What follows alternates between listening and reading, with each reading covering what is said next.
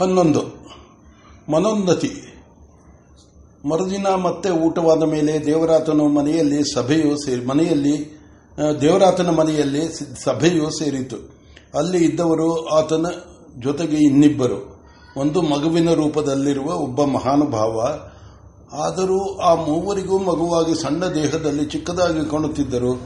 ಆ ಜೀವನ ಮಾತ್ರ ತಮ್ಮೆಲ್ಲರಿಗೂ ಉತ್ತಮನೆಂಬ ವಿಚಾರದಲ್ಲಿ ಸಂದೇಹವಿಲ್ಲಷ್ಟು ಸಂದೇಹವು ಎಳ್ಳಷ್ಟೂ ಇಲ್ಲ. ದೇವರಾತನು ಮನಸ್ಸಿನಲ್ಲಿ ದೇವತೆಗಳಿಗೆ ಪೂಜಾದಿಗಳನ್ನು ಒಪ್ಪಿಸಿ ಆರಂಭಿಸಿದನು. ನಿಮ್ಮ ತಾಯಿ ಬಂದಿದ್ದಾರೋ ಎಂದು ಹೆಂಡತಿಯನ್ನು ಕೇಳಿದನು. ಇಕೋ, ಇಲ್ಲಿಯೇ ತೆರೆಯ ಮರೆಯಲ್ಲಿ ಕುಳಿತಿದ್ದಾರೆ. ಸರಿ, ದೇವರಾತನು ಆರಂಭಿಸಿದನು. ನಿನ್ನೆಯ ದಿನ ಕಾಯೋನ್ನತಿಯನ್ನು ಕುರಿತು ಹೇಳಿದುದಾಯಿತು. ಇವತ್ತು ಮನೋನ್ನತಿ, ವಿದ್ಯೋನ್ನತಿಗಳನ್ನು ಕುರಿತು ಹೇಳಬೇಕಲ್ಲವೇ? ಕೇಳಿ. ಮಾನೋನ್ನತಿ ಎನ್ನುವುದು ನಮಗೆ ಯಾರಿಗೂ ತಿಳಿಯದ ವಿಷಯವಲ್ಲ. ಆದರೂ ಅದು ಕೆಲವರು ಮಾತ್ರ ಆಚರಣೆಯಲ್ಲಿ ಇಟ್ಟುಕೊಂಡಿರುವ ವಿಷಯ. ನಿರ್ಗತಿಕರಾಗಿ, ದರಿದ್ರರಾಗಿ, ದೀನರಾಗಿರುವ ದೀನರಾಗಿರುವವರ ವಿಷಯವನ್ನು ಬಿಡಿ. ಅವರಿಗೆ ಮಾನವಿಲ್ಲ, ಮರ್ಯಾದೆ ಇಲ್ಲ ಎನ್ನುತ್ತೇವೆ. ಹಾಗಾದರೆ ಮಾನ, ಮರ್ಯಾದೆ ಇರುವವರು ಏನು ಮಾಡಬೇಕು ಎನ್ನುವುದನ್ನು ಮಾತ್ರ ನಾವು ಯೋಚಿಸುವುದಿಲ್ಲ.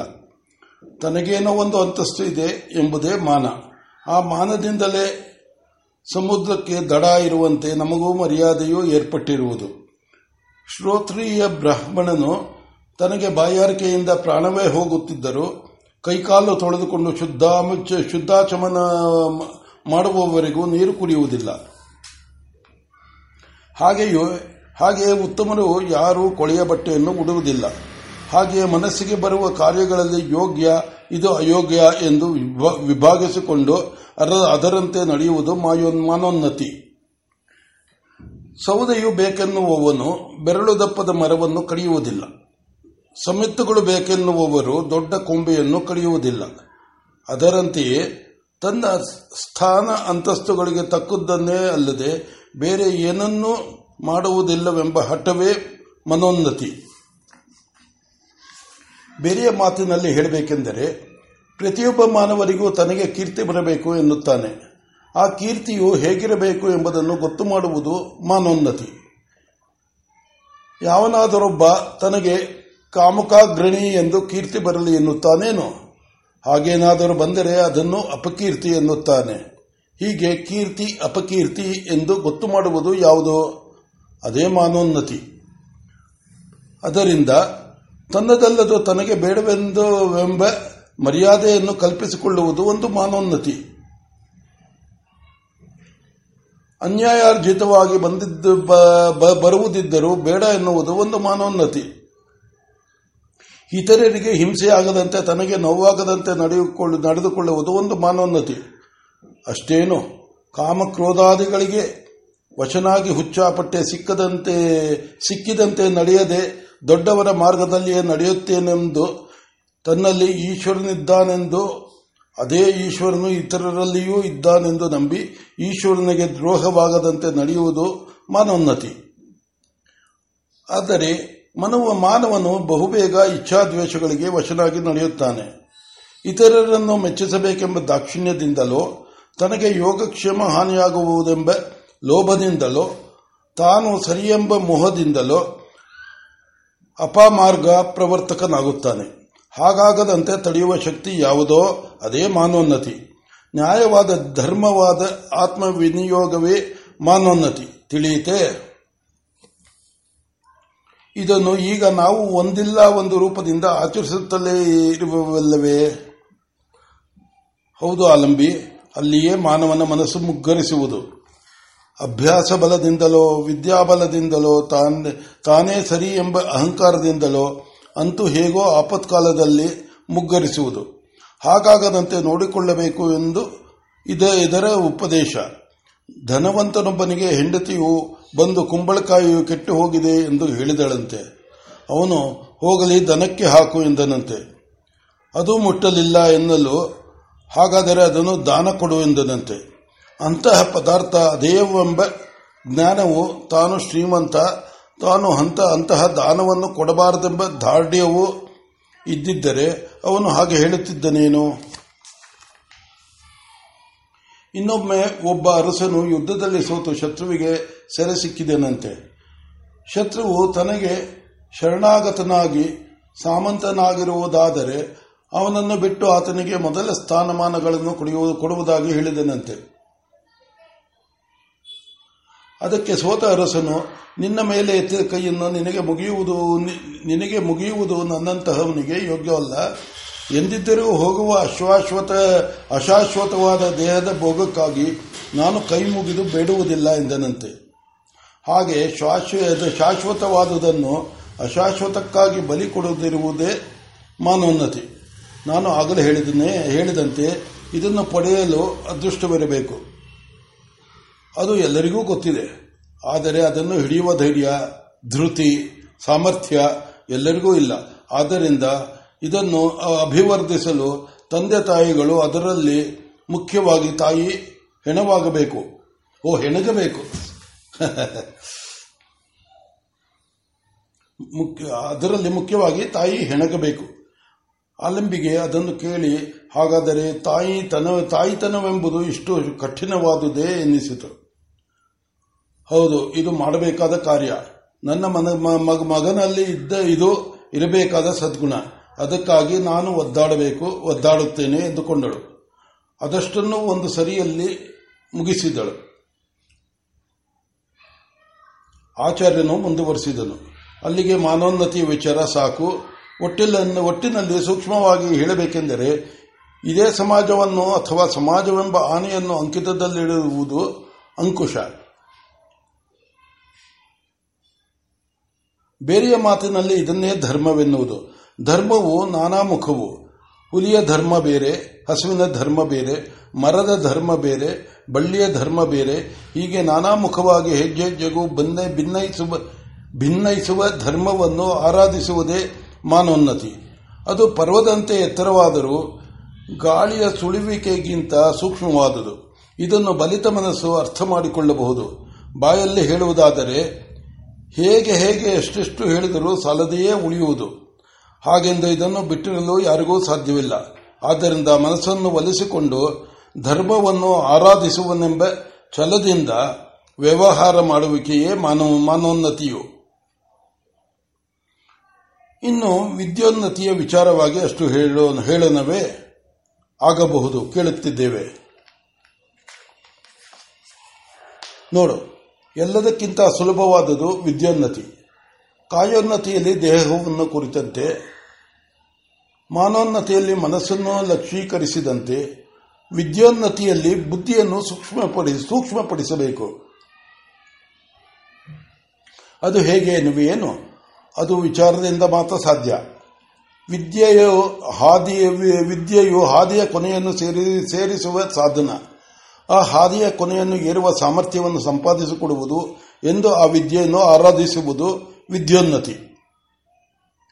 ಎಲ್ಲರೂ ಇದನ್ನು ಸಾಧಿಸಲಿ ಎಂಬ ಆಶಯವು ಸದಾಶಯ, ನಿಜ. ಆದರೆ ಸಾಮಾನ್ಯವಾಗಿ ಸರ್ವರೂ ವಿದ್ಯೆಯನ್ನು ಅಶನಾಯ ಪಿನಾಸ ರೂಪವಾದ ಎಂದರೆ ಹಸಿವು ನೀರಡಿಕೆಗಳೆಂಬ ಮೃತ್ಯುವನ್ನು ದಾಟಿಸುವ ಸಾಧನವೊಂದೇ ಆರಾಧಿಸುವುದು. ಇಂತಹ ಜೀವನೋಪಾಯ ಸಾಧಕವಾದ ವೃತ್ತಿಯನ್ನು ಅವಲಂಬಿಸುವ ಚೇತನವನ್ನು ಕೊಡುವ ವಿದ್ಯೆಯು ಅಪರಾವಿದ್ಯೆ. ಇದನ್ನು ಸಾಧಿಸುವುದರಿಂದ ಹೊಟ್ಟೆ ಬಟ್ಟೆಗೆ ಸಮೃದ್ಧವಾಯಿತು. ಆದರೆ ಮನುಷ್ಯನ ಗುರಿಯು ಅಷ್ಟೇ ಏನು? ಹೊಟ್ಟೆ ಬಟ್ಟೆಯಿಂದ ಈಚೆಗೆ ಇನ್ನೇ ಆಚೆಗೆ ಇನ್ನೇನೋ ಒಂದಿದೆ ಎಂದು ನಂಬುವುದಕ್ಕೂ ಒಂದು ವಿಲಕ್ಷಣ ಸಾಮರ್ಥ್ಯ ಬೇಕು ಆಲಂಬಿ. ಅಂತಹ ಆಚನದನ್ನು ಸಾಧಿಸಿಕೊಡುವುದು ಪರಾವಿದ್ಯೆ. ಭಕ್ತನೊಬ್ಬನಿಗೆ ಯಾರೋ ಒಂದು ಮುತ್ತಿನ ಹಾರವನ್ನು ಕೊಟ್ಟರಂತೆ. ಆತನು ಕೊಟ್ಟವರ ಮೇಲಿನ ಗೌರವದಿಂದ ಅದನ್ನು ತೆಗೆದುಕೊಂಡದಂತೆ. ಆದರೆ ಅವನಿಗೆ ಬೇಕಾದದ್ದು ಬೇಕಾದದ್ದು ತನ್ನ ಇಷ್ಟ ದೈವ ಆ ಹಾರದ ಮುತ್ತುಗಳಲ್ಲಿ ಆ ಇಷ್ಟ ದೈವವು ಇದೆಯೋ ಇಲ್ಲವೋ ಎಂದು ಒಂದೊಂದನ್ನು ಒಡೆದು ನೋಡಿ, ಅದರಲ್ಲಿ ತನ್ನ ಇಷ್ಟ ದೈವವಿಲ್ಲವೆಂದು ಅದನ್ನು ಎಸೆದು ಬಿಟ್ಟನಂತೆ. ಹಾಗೆ ತನ್ನ ಸುತ್ತಲೂ ಇರುವುದರಲ್ಲಿ ಅಮೃತವಿದೆಯೇ ಎಂದು ಹುಡುಕಬೇಕು. ಅದು ಎಲ್ಲಿ ತಾನೇ ತಾನು ಆಗಿರುವುದೋ, ಎಲ್ಲಿ ತಾನೇ ತಾನು ಆಗಿರುವುದೋ ಅಲ್ಲಿಗೆ ಹೋಗುವ ಸಾಮರ್ಥ್ಯವನ್ನು ಕಲ್ಪಿಸಿಕೊಡುವುದು ವಿದ್ಯೆ. ಆ ವಿದ್ಯೆಯನ್ನು ಕುರಿತು ಎಲ್ಲರೂ ಹೇಳುವರು. ಅದನ್ನು, ಆದರೆ ಅದನ್ನು ಬಲ್ಲವರು ಲಕ್ಷಕ್ಕೊಬ್ಬನಿದ್ದರೆ ಹೆಚ್ಚು. ಅಂತಹ ವಿದ್ಯೆಯನ್ನು ಸಾಧಿಸುವುದು ವಿದ್ಯೋನ್ನತಿ. ಹೀಗೆ ಎಲ್ಲರೂ ಬಲ್ಲೆ ಬಲ್ಲೆ ಎಂದುಕೊಂಡರೂ, ಯಾರೂ ಕಾಣದ ಆ ವಿದ್ಯೆಯನ್ನು ಪಡೆಯುವುದಾದರೂ ಹೇಗೆ ಎನ್ನುವ ಸಮಾಜವೆಂಬ ವೃಕ್ಷವೊಂದುಂಟು. ಅದು ಬಹುಕಾಲಕ್ಕೊಮ್ಮೆ ಈ ವಿದ್ಯೋನ್ನತಿಯುಳ್ಳ ಮಹಾಪುರುಷನೆಂಬ ಸತ್ಫಲವನ್ನು ನೀಡುವುದು. ಆಗ ಏನಾಗುವುದು ಬಲ್ಲೆಯ?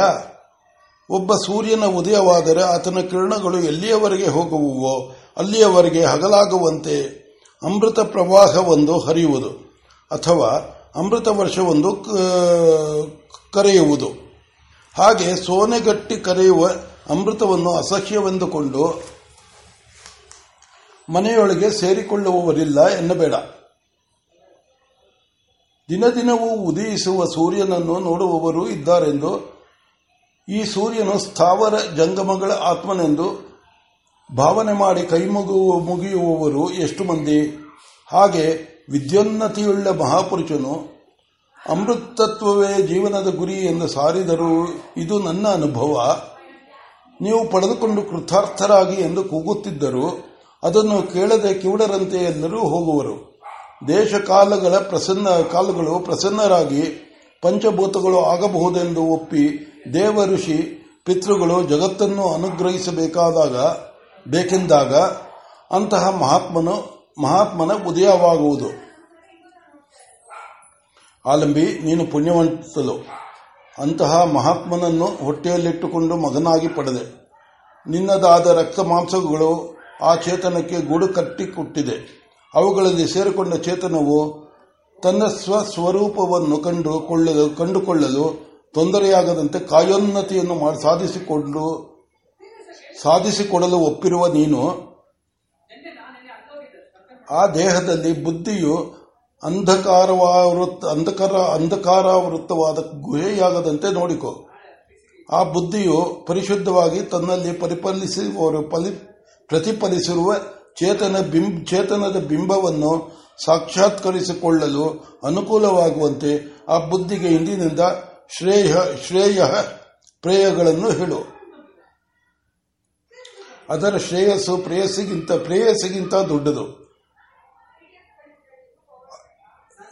ಅದರ ಶ್ರೇಯಸ್ಸು ಪ್ರೇಯಸ್ಸಿಗಿಂತ ದೊಡ್ಡದು ಎನ್ನುವುದನ್ನು ತಪ್ಪದೆ ಹೇಳುತ್ತಿರು. ಮುಖ್ಯವಾಗಿ ಒಂದು ಮರೆಯಬೇಡ. ಆ ಮಹಾನುಭಾವರು ನಮ್ಮ ಹೊಟ್ಟೆಯಲ್ಲಿ ಹುಟ್ಟುವುದಕ್ಕೆ, ನಮ್ಮನ್ನು ತಂದೆ ತಾಯಿಗಳನ್ನಾಗಿ ಪಡೆದುದಕ್ಕೆ ವ್ಯಸನ ಪಡೆದಂತೆ ನೋಡಿಕೊ. ಆಯಿತು. ಈ ಬೊಮ್ಮಟಿಗೆ ಮಾತು ಬರುವುದಿಲ್ಲವಲ್ಲ. ಹೀಗಿರುವಾಗ ಇದಕ್ಕೆ ಅರ್ಥವಾಗುವಂತೆ ಹೇಳುವುದಾದರೆ ಹೇಗೆ? ಅದಕ್ಕೆ ಒಂದು ಉಪಾಯವಿದೆ. ಅದು ಬೊಮಟೆ ಮಾತು ಬರುವುದಿಲ್ಲ, ವಿವೇಕವಿಲ್ಲ, ಮೊದಲಾದವೆಲ್ಲ ನಿನ್ನ ಭ್ರಾಂತಿಗಳು. ಆಲಂಬಿ, ಆ ಮಗುವಿನ ದೇಹದಲ್ಲಿರುವ ಚೇತನವು ಮಗನಲ್ಲ ಎಂದು ನಂಬಿ ಸಮಾನ ಸ್ಕಂದರೊಡನೆ ಮಾತನಾಡುವಂತೆ ಆಡು. ಅಲ್ಲದೆ ನೀನು ಮಗುವನ್ನು ಮಾತನಾಡಿಸುವಾಗ ಎಲ್ಲವೂ ಗೊತ್ತಿರುವ ಸಮಾನ ವಯಸ್ಕರೊಡನೆ ಮಾತನಾಡುವಂತೆ ಮಾತನಾಡುತ್ತೀಯೇ ಎಂಬುದನ್ನು ಮರೆಯಬೇಡ. ಆಲಂಬಿನಿಯೋ ಆಗಬಹುದೆಂದಳು. ದೇವರಾತನು, ನಾನು ಇದುವರೆಗೂ ಇದುವರೆಗೆ ಈ ಜಾತಿಯ ಮಾತುಗಳನ್ನೇ ಆಡಿರಲಿಲ್ಲವಲ್ಲ, ಅದು ಹೇಗೆ ಬಂತು? ಯೋಚಿಸುತ್ತಾ ಕುಳಿತುಕೊಂಡು ಆಲಿಂಬಿನಿಯು ತೊಡೆಯ ಮೇಲಿದ್ದ ಮಗುವು ನಕ್ಕಿತು. ಅವಳು ಆ ವಯಸ್ಸಿನ ಮಗುವು ಅಳುವುದನ್ನು ಬಲ್ಲಳು ನಗುವು ನಗುವುದನ್ನು ನೋಡಿರಲಿಲ್ಲ. ಇದೇನು ಆಶ್ಚರ್ಯ ಎಂದು ತಾಯಿಯನ್ನು ಕೇಳಿದಳು. ಅವಳು ಬಂದು ನೋಡಿ, ಇದೇನು ವಿಚಿತ್ರವೋ ನಾನು ಇದುವರೆಗೆ ನೋಡೇ ಇರಲಿಲ್ಲ ಎಂದು ಬೆಕ್ಕಸ ಬೆರಗಾದಳು. ಆ ನಗುವು ತನಿಗ ತನಗಾಗಿ ಎನ್ನಿಸಿತು ಆಚಾರ್ಯನಿಗೆ. ಹಾಗಾದರೆ ನಾನು ಇಷ್ಟು ಹೊತ್ತು ಮಾತನಾಡಿದುದು ಈ ಮಗು ಮಗನಾಗಿರುವ ಮಹಾನುಭಾವನ ಪ್ರಭಾವವೋ ಎಂದುಕೊಂಡು ಮಗುವಿನ ಕಡೆಗೆ ತಿರುಗಿದನು. ಆತನಿಗೆ ಉತ್ತರವೆಂಬಂತೆ ಮಗುವು ಇನ್ನೂ ಒಂದು ಸಲ ನಕ್ಕಿತು.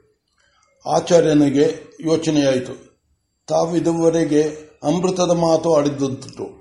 ಆದರೆ ಆ ಅಮೃ, ಆ ಅಮೃತ ಮರಣವನ್ನು ಮೀರಿದುದು, ಆ ಅಮೃತ ಮರಣವನ್ನು ಮೀರಿದುದು ಎಂಬ ಅರ್ಥದಲ್ಲಿ ಮಾತ್ರ ಈ ದಿನ ಅಮೃತವೆಂದರೆ ಬ್ರಹ್ಮ ಆನಂದ ಎಂಬರ್ಥದಲ್ಲಿ ಈತನು ಹೀಗೆ ನನಗೆ ತಿಳಿಯದಂತೆಯೇ ನನ್ನನ್ನು ಬದಲಾಯಿಸುವನೋ.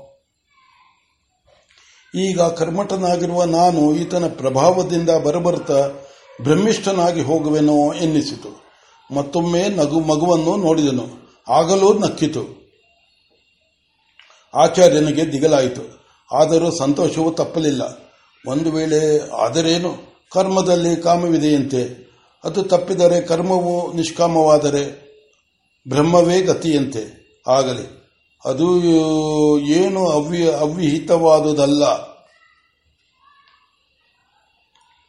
ಆಗಲಿ. ಅದು ಏನು? ಅವಿಹಿತವಾದುದಲ್ಲ, ಬ್ರಹ್ಮ ಎಲ್ಲೆಲ್ಲೂ ಇದೆಯಂತೆ ಎನ್ನುತ್ತಿರುವುದು, ಇದೆ ಎಂದು ಒತ್ತಿ ಹೇಳುವ ಹಾಗ ಹಾಗಾಗುವುದು. ಹಾಗಾಗುವುದು ಬಿಟ್ಟಿಯಿಲ್ಲ ಎಂದು ಏನೇನೋ ಯೋಚಿಸುತ್ತಾ ಅಲ್ಲಿಂದ ಎದ್ದು ಹೋದನು. ಹೋಗುವಾಗ ಮಗುವಿನ ಮುಖವನ್ನು ನೋಡಬೇಕೆನ್ನಿಸಿತು ಬೇಡ ಬೇಡ ಎಂದು ಯಾರೋ ತಳ್ಳಿಕೊಂಡು ಹೋದಂತೆ ಆಯಿತು. ಹೊರಟು ಹೋದನು.